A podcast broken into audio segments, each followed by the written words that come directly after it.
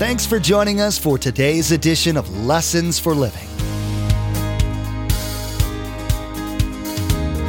His word so fresh in our hearts abound. His word made flesh in the here and now. A new life is beginning.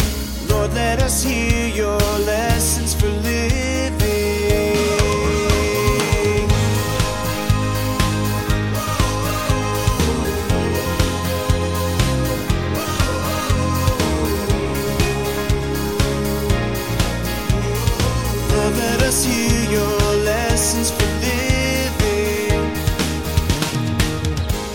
Were in Iran and a born again follower of Jesus Christ, you'd understand this passage very easily because there'd be few followers of Christ and you'd be in danger most of the time in your life.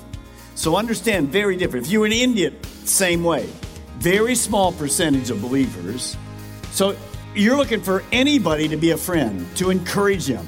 Way different in the world that we live here in the United States. People everywhere, all over, thousands of people on this campus on a weekend. If you're one of those people who think that the idea of rugged individualism is an idea that can be brought into the church, you've got a problem. you see, the Bible shows time and again that people need each other.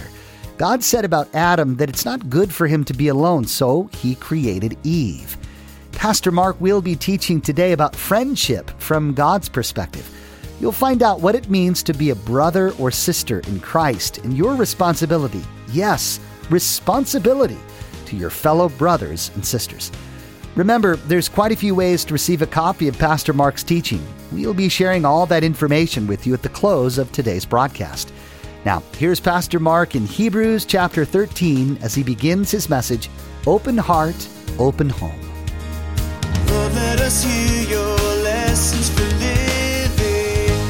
Hebrews chapter 13. How many of you have been to this city? Philadelphia. It's called the city of what? Brotherly love. Yeah, brotherly love. Well, that's what the study's all about. Philadelphia was nowhere in sight when Paul wrote this, but as we begin chapter 13, notice this exhortation. Keep on loving each other as brothers. Unlike the English language, the Greek language, which was basically the language of the New Testament, was much more descriptive. There are actually four words, four types of love that are mentioned throughout the New Testament. Agape, as we know, the common one, 1 Corinthians 13, is spiritual love. It's selfless love. It's other centered love. It's really God's kind of love. You and I can't love that way unless God brings that to us. The next one is the one we'll talk about, philia. It's friendship, brotherly love, love between friends. Storge is a kind of a natural affection that's love within a family, like a parent and a child. Tomorrow, Lynn and I will show Storge love to our grandkids and whatever. And then the last one, Eros. Passionate love, simply our sensual desire, the God given sex drive that is a beautiful gift from God. Now, Warren Wiersbe says this the emphasis in this last section or this last chapter of the book of Hebrews is living out our faith. The writer presented the great examples of faith in chapter 11, encouraged the people to make sure they were running the race in faith in chapter 12. But here in Hebrews 13, Warren Wiersbe says, he presents the evidence of faith that should appear in our lives. In other words, if we're really walking by faith, here's how the practical life looks. Now, when you look at that first verse, keep on loving each other as brothers, you have to think about context. And context is what was it saying to the people it was written to in those days? Well, no doubt the writer of the Hebrews knew that many of these Jewish people who had probably were living in Italy came to the Lord, came to Christianity, and when they did that, their families, by and large, decided to have nothing to do with them. We remember that. They were forgotten by their friends. This strong stance that they took for Jesus Christ isolated them from their normal support group, which would have been brothers and sisters, family, relatives, people they'd been with forever. Don't forget, they're Jewish in a Gentile nation. So the writer says, notice, keep on loving each other as brothers. So there would have to be a switch in the brothers and the sisters that they were close with. So the writer really simply says this don't do life alone. You have to love God and you have to love people. Well, how do we do that? Now, verse one, that word love in the first verse is not eros, it's not agape, it is that philia. It's the love between friends. So by looking at that, it tells us how to do it. It tells us who we're talking about here. We're not talking about in this particular passage, we're not talking about loving God. We're talking about loving one another, a deep seated affection, not just an emotion, but actually love and action. You see, a lot of people say, Well, I love you, I love you, I love you. And then when it comes to having a need, nobody walks out and does it. No, this is, this is love in action. Interesting, the word brother in the same verse in the original language means from the same womb. But it's really not talking about brothers and sisters from the same family coming from the same mother. It's really can mean in the Greek the same source. So what are we talking about?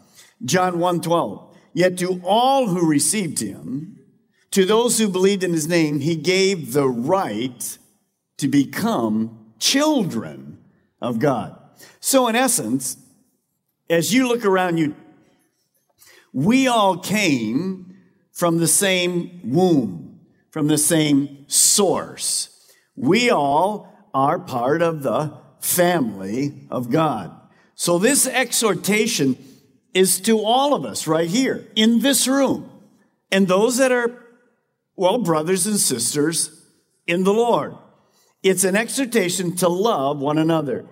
One of the things that Linda and I have noticed over the last probably 20 some years where we visited different countries all over the world. This is an amazing verse and it's proven itself so many times. I remember the first time we went to Japan and I taught in a little church in Japan.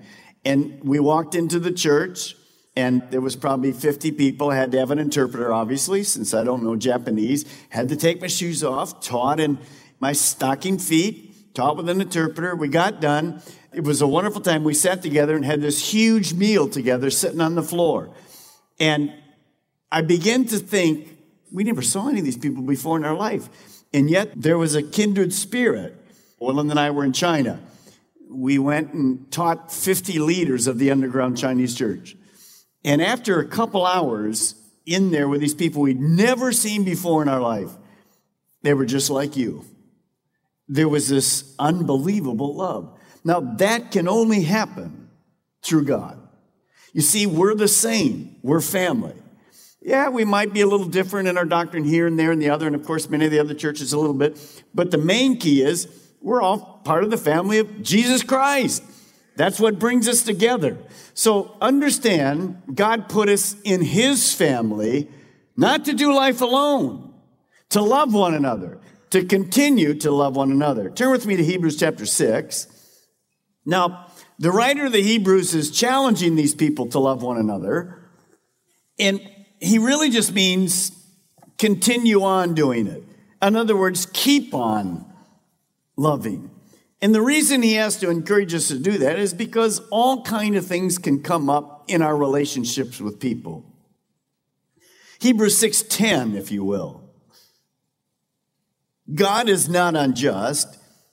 He will not forget your work and the love you have shown him as you have helped his people and continue to help them. So the Hebrews were already doing good to the family of God. They were acting in love by helping other people. But remember this Satan doesn't only attack from the outside, he loves to attack us from the inside. And he loves to bring disunity. And so the writer says, Look, you're going to have some issues. Matthew 18 says, You're going to have some issues. You're going to have some problems. What are you going to have to do about that? Well, you're going to have to resolve them, and you're going to have to keep on loving each other as friends. We're people in this room. You know, as people, all of us can be judgmental. Remember? You see the splinter in your brother's eye.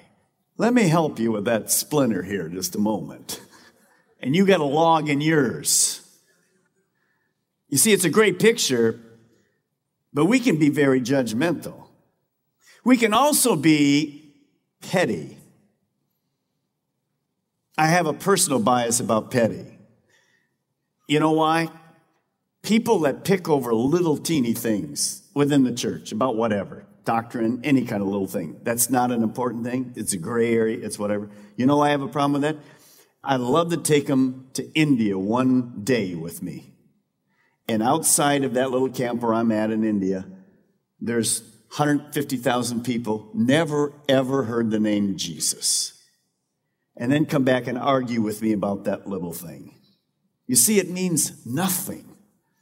And that's why I encourage you to go on a mission trip. When you get out of this little comfort zone that we have, we get to see that the world is plumbing into hell, and we're arguing about amazing things that can never be solved. We have them all over the place. Is it baptized in the Spirit or with the Spirit? Who cares? As long as you have the Spirit. well, what about the sovereignty of God and the free will? Can you please put it in four words how to solve it? Look, people have been trying to solve that since biblical days. It's never going to be solved. You'll never understand it. We'll never understand it until we get to be with Jesus. He says we see through a glass darkly. So are we going to spend our time doing that? Or are we going to spend our time loving the lost? Don't get me started on that one. Let's go on now. we can be harsh. We can be selfish. We can be inconsiderate. We can be proud. You know, we can be very divisive as people. So Paul warns them be careful now, love each other. Now, they had some issues in those days. Ours are so complicated today. Do you know in the, in the, in the world there are more than 39,000 denominations? Jesus help us. he wrote John 17, may you be one. I don't know what you do with 39,000 denominations. Now, so remember, first thing to write down let's defeat Satan. Keep on loving.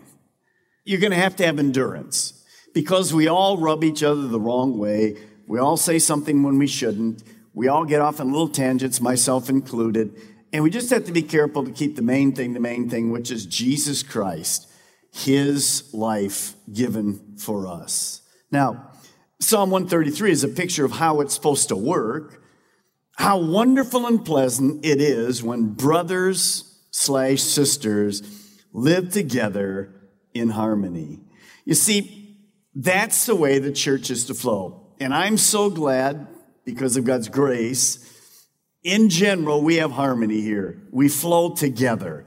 You guys are not gripey, complaining about all kind of stuff. We just flow together. We try to maintain that unity. I learned that from my dad. Hopefully, I've exhibited that to you and to the leadership of this church. Let's just keep Jesus in front, keep it simple, and go for the things that God's asked us to do. And as we do that, the little stuff we don't really care about. And we just do what God asks us to do. Now, very often people will complain that churches or groups, clubs, they're unfriendly, especially when you get this size. Pastor Mark, I don't like a big church. And that's fine. I have no problem if you don't like a big church, but don't blame it on the big church. You can like a small church. That's perfectly fine. We have no problem. We have lots of small churches that are really great churches. But it's not the bigness or the smallness that should be the issue. You see, sometimes the problem is not the church. The problem is the individual. There's one quick way to change that label. If you don't like largeness because you think they're unfriendly, there's one quick way to change it. You be friendly. Well, Pastor Mark, that's not what I'm looking for. I know. But you be friendly. You see, be a giver, not a taker. Focus on being a friend rather than looking for friends. Make plans to bring people to your house, to go out to dinner, to spend time together. So, second, defeat selfishness.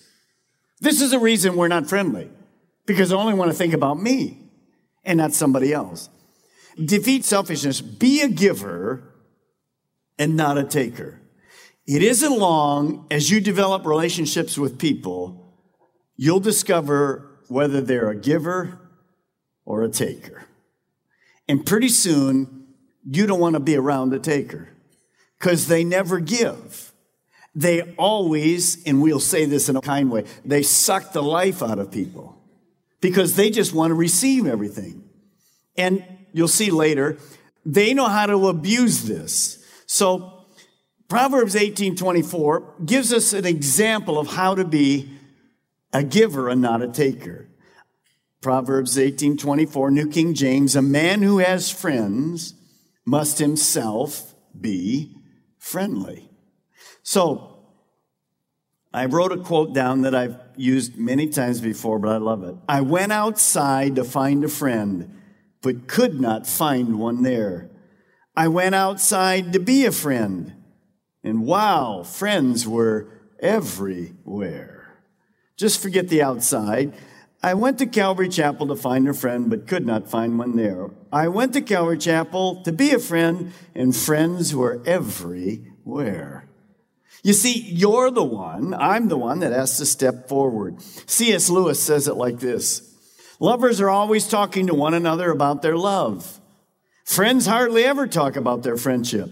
Lovers are normally face to face, absorbed in each other. Friends side by side, absorbed in some common interest. Now, we've tried to foster that at this fellowship, common interest. Lots of times friendships develop around sports, musicians, motorcycles, mops and umams together, car club, eating. Eating is one, you know, calorie chapels. We're definitely into that. And camping, whatever, lots of you going camping together, all kind of things. But we've done that, of course, with all kind of things in the men's and the women's and all of those kind of things in the kids ministry. But we also have a commons. We named it commons for a reason. We're all equal. And that's where we go to fellowship together. In the cafe, you get a coffee, you get a whatever, and you sit and you fellowship. And we have a bookstore. We can hang together and get a book, come out and read and do all those things. Lots of opportunities for you to just put this kind of thing in, common interest. Bottom line though, what brings us together in this church is not a car club, it's not a book club, it's not a cafe. What brings us together in this church, the common interest is one person. His name is Jesus Christ. He's our head. He's our heavenly Father. That's why we come together. Now turn with me to Ecclesiastes chapter 4. Understand the context of this again. By the way, if you were in Iran and a born again follower of Jesus Christ, you'd understand this passage very easily because there'd be few followers of Christ and you'd be in danger most of the time in your life.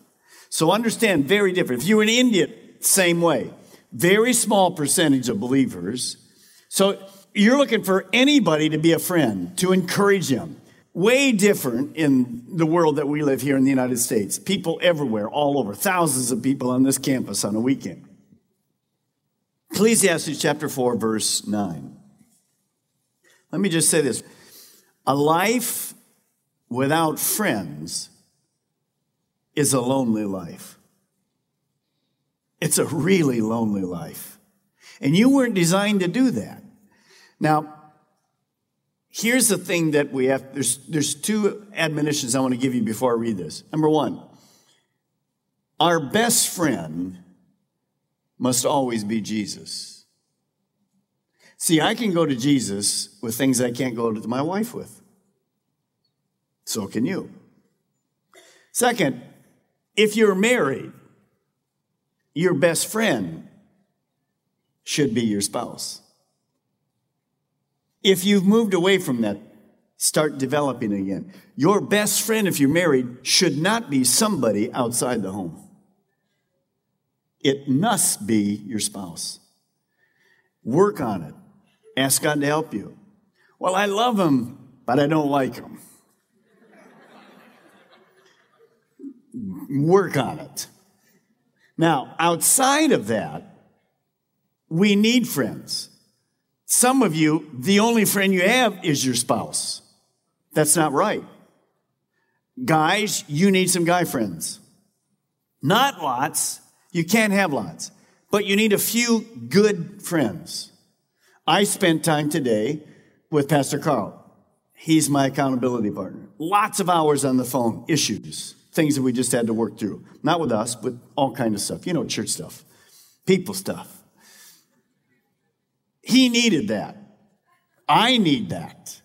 You see, it's things I don't even mention to my wife or mention to people here. Same with him. You need those kind of friends. Ladies, you need a few friends like that that you can go to and you can share. So a life without those friends is lonely. Listen to the definition of lonely. Being without company, cut off from others, sad from being alone, producing a feeling of bleakness or desolation. Man, just reading that makes me sad, doesn't it? I need to take my antidepressant right now as I read it. Because life is so valuable with friends. Now look at these passages, verse 9. Two are better than one because they have a good return for their work. If one falls down, his friend can help him up. But pity the man who falls and has no one to help him up. Let me just stop there for a moment. I remember after I had open heart surgery, the first few weeks were really tough at home. And I had the shower. I had this, you know, big wound right here that was open. Of course, big wounds on my leg. And I had to shower. You don't even want to picture me trying to do this alone. It was miserable. But I had a friend is my wife. She was also a nurse. That helped a lot. And when I read that verse, it just reminds me things will turn around. Someday I'll be like that with her, and I've had to help her with things or whatever. And that's what this is all about. Notice, if one falls down, his friend can help him up, but pity the man who falls and has no one to help him. You say, Well, I'm a single parent. No, have friends. They can help you. We're here to help single parents. You're not doing this alone. We're family. We're brothers and sisters. Verse 11. Also, if two lie down together, they will keep warm. But how can one keep warm alone? By the way, verse 11 now, we're moving to husbands and wives. Don't read outside of these verses. Pastor Mark, it's in the Bible. No, get into the context. All right. Verse 12. Though one may be overpowered, two can defend themselves a cord of three strands, that's a great picture of God in your marriage, is not quickly broken. Pastor Mark taught today about the different Greek words that are translated love in English. In particular, he spoke about the word phileo, which is the root for the word Philadelphia. Pastor Mark talked about how, in addition to having agape, Christ like love for your brothers and sisters, there needs to be a friendship aspect to your relationships. We know social media is a big part of everyone's lives, and it's a great way to stay connected with each other. We'd like to add a little bit of joy and Jesus to your Facebook and Twitter pages, so come like and follow us. You'll be able to keep up to date with all the latest information about Pastor Mark, the ministry of Lessons for Living, and the church behind it, Calvary Chapel, Melbourne. Visit lessonsforlivingradio.com and follow the links to connect. That's lessonsforlivingradio.com. Next time, Pastor Mark will continue his teaching Open Heart, Open Home. He'll be sharing the importance the Bible places on friendship. He's not going to pretend that all people are perfect. You know they aren't. You'll be reminded that you aren't either, and that this is a chance for you to extend grace to those around you. And maybe they'll do the same for you. We wish we had more time today, but we will have to pick up where we left off next time as Pastor Mark continues teaching through this series. That's next time on Lessons for Living.